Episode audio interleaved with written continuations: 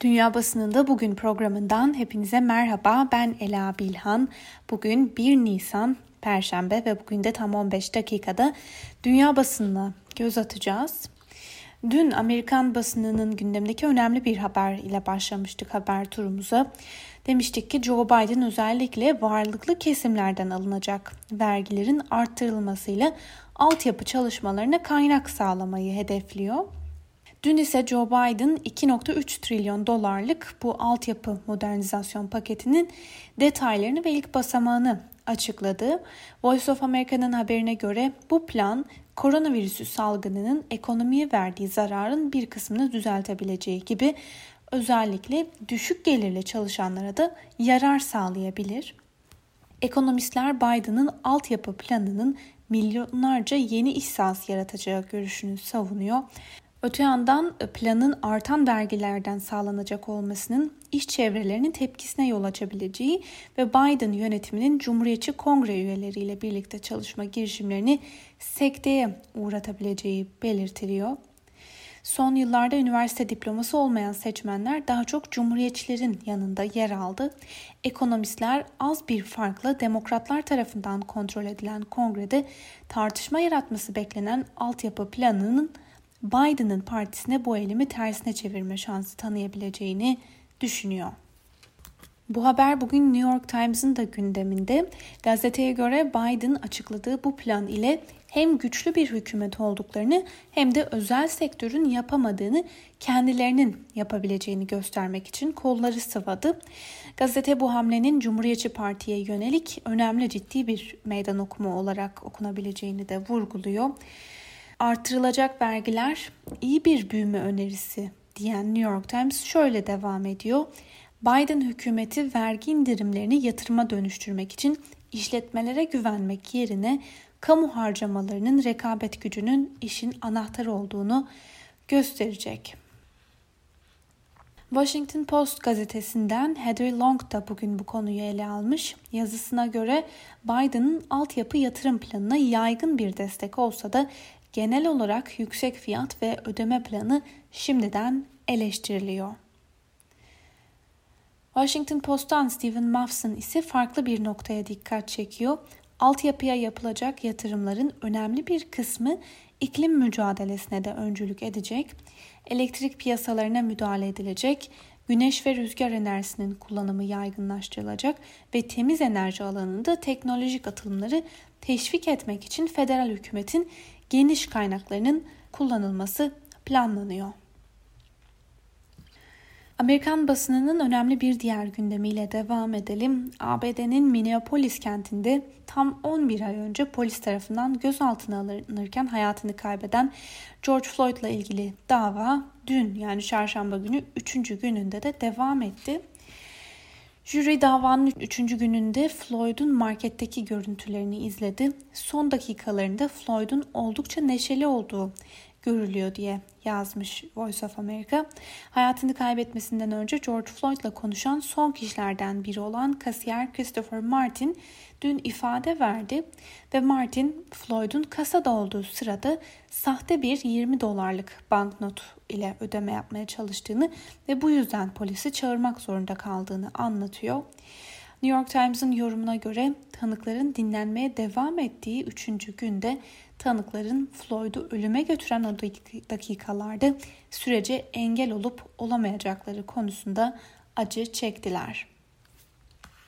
ABD'nin çeşitli kentlerinde Asyalılara yönelik ırkçı saldırılar artarak devam ediyor. New York'ta da son aylarda bu tür saldırıların giderek tırmandığı, kentte Asyalıların yaşadığı bölgelerde polisiye tedbirlerin artırıldığı açıklandı. New York Polis Dairesi bu yılın ilk 3 ayında kentte Asyalıları hedef alan tam 33 ırkçı saldırının gerçekleştiğini de açıkladı. Ve Amerikan basınından aktaracağımız son habere de geçelim. ABD Hastalık Kontrol ve Önleme Merkezleri ülkede 2020'deki can kayıpları ile ilgili raporunu açıkladı.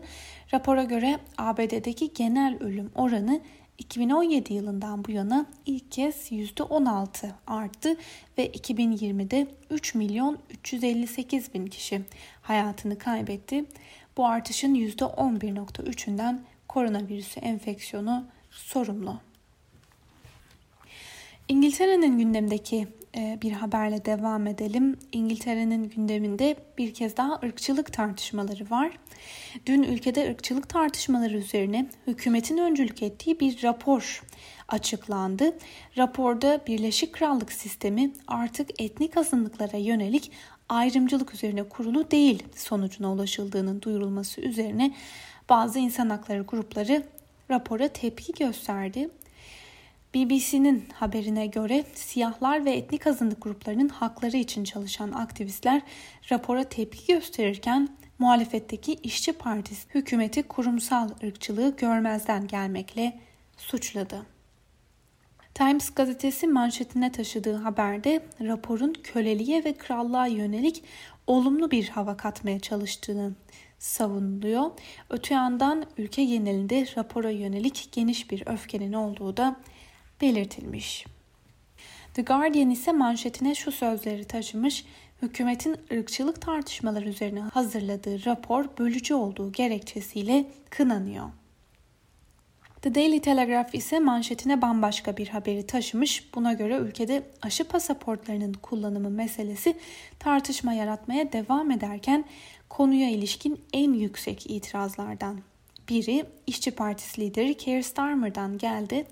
Starmer'a göre hükümet aşı pasaportlarının inisiyatifini bar ve mekan sahiplerine bırakamaz. Alman basını ile devam edelim. Alman basınından Die Welt gazetesi bugün 75. yıl dönümüne özel olarak özel bir sayı çıkarmış. İlk baskısı ile bugünkü baskıyı birleştirmiş bugün gazete. Öte yandan gazetenin gündeminde ise büyük şirketler var. Buna göre Almanya'da faaliyet gösteren en büyük şirketlerin bir kısmı Amazon, Microsoft ve Google dahil olmak üzere Amerikan şirketleri. Gazeteye göre 5 Amerikan teknoloji devi tüm Alman şirketleri ve üniversitelerinin yaptığı kadar öncü teknolojilere yatırım yapıyor. Bu Almanya'ya birkaç yıl içinde ortaya çıkacak avantajlar sağlayacaktır. Ancak mevcut tabloda Amerikan şirketlerinin hegemonyası Almanya'nın başarısızlığına işaret ediyor. Deutsche Welle'nin bir haberiyle devam edelim. Almanya'da hala iktidarda olan 4. Merkel hükümeti döneminde 18 federal meclis milletvekili hakkında 22 kez dokunulmazlığın kaldırılması yönünde karar alındığı ortaya çıktı. Süddeutsche gazetesinin bildirdiğine göre bir önceki koalisyon hükümeti döneminde bu rakam sadece 4, onun öncesinde yani 2. Merkel hükümeti döneminde ise 9 oldu. Ancak Deutsche Welle'nin haberine göre bu artışın sebebi bilinmiyor. Deutsche Welle'den bir haber daha. Avrupa Birliği ülkeleri aşı hedeflerini tutturamadı. AB ülkelerinde aşı sevkiyatı ve planlamada yaşanan sorunlar istatistiklere de yansıdı. Avrupa Komisyonu'nun Mart sonu için belirlediği aşılama hedefini hiçbir ülke tutturamadı. Fransız basınında öne çıkan haberlere göre Fransa hükümeti artan vakalar ve mutant virüsler karşısında harekete geçmek zorunda kaldı. Önceki günlerde de aktardığımız gibi ülkede bölgesel karantinalar uygulanıyor. Hatta karantinaların uygulandığı bazı bölgelerde okulların hala açık olması da özellikle bilim insanları tarafından son dönemde eleştiriliyordu. Son olarak hükümetin aldığı karara göre karantinanın uygulandığı bölgelerde okulların da kapatılmasına karar verildi ve bu kapsamda seyahat yasaklarının da kapsamı genişletilecek. Macron 4 hafta boyunca genişletilmiş tedbirlerin uygulanacağını açıkladı ve şunu da hatırlatalım. Le Monde gazetesi tüm baskılara rağmen Macron'un ulusal karantina fikrine yanaşmadığını yazmıştı önceki günlerde. İtalya ve Rusya arasında kriz yaratan casusluk meselesine dair bir haberle devam edelim. Gizli belgeleri para karşılığı bir Rus yetkiliye vermeye çalıştığı iddia edilen bir İtalyan donanma subayının yakalanmasının ardından İtalya iki Rus diplomatı sınır dışı etme kararı aldı. Bu haberi bugün gündemine taşıyan Moscow Times, İtalya'nın casusları sınır dışı ettiğini yazmış.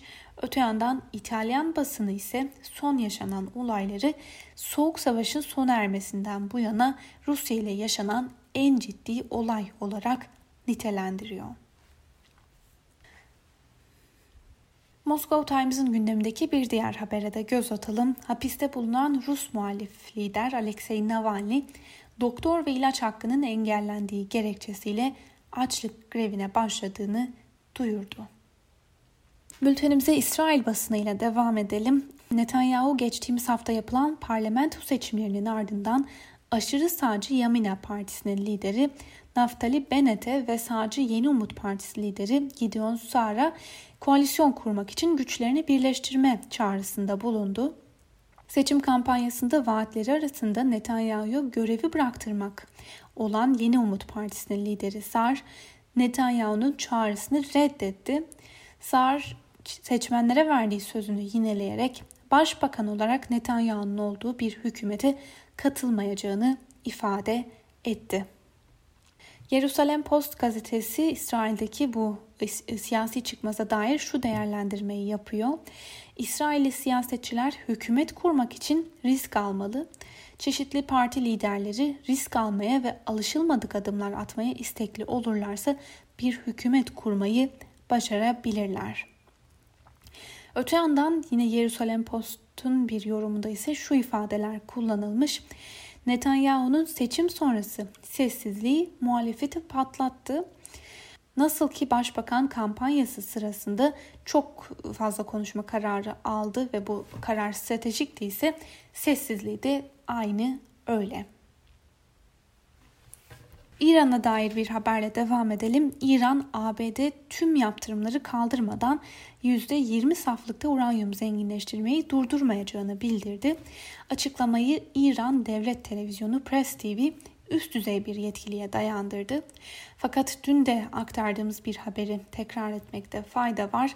Haber kuruluşu Politico ABD'nin bu yönde bir teklif e, sunmaya hazır olduğunu yazmıştı.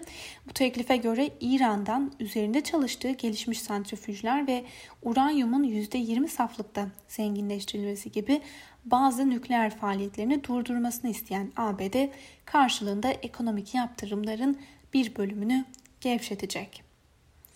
Öte yandan Pars Today'in aktardığı bir diğer habere göre ABD merkezi sosyal medya şirketi YouTube, İran'ın İngilizce yayın yapan devlet televizyon kanalı Press TV'nin hesabını topluluk kuralları ihlali gerekçesiyle dondurdu. Al Arabya'nın aktardığı haberlerden birine göre Suudi Arabistan'daki vatandaşlar arasında işsizlik oranının 2020 yılının 4. çeyreğinde %14.9'dan %12.6'ya kadar gerilediği belirtiliyor. El Cezire'nin gündemdeki haber Lübnan'a dair Lübnan'da yaşanan siyasi ve ekonomik krizlerin üst üste gelmesiyle zor bir süreçten geçiliyor. Koronavirüs salgınının başlamasından bu yana pandeminin yarattığı şartlar nedeniyle 1.2 milyondan fazla çocuk okula gidemeyecek hale geldi.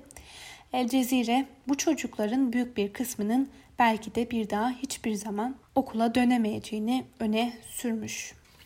Ve son iki haberimize geçelim. Hong Kong'un demokrasi yanlısı muhalif isimleri olarak bilinen 7 kişi düzenledikleri barışçıl demokrasi mitingi nedeniyle mahkum edildiler.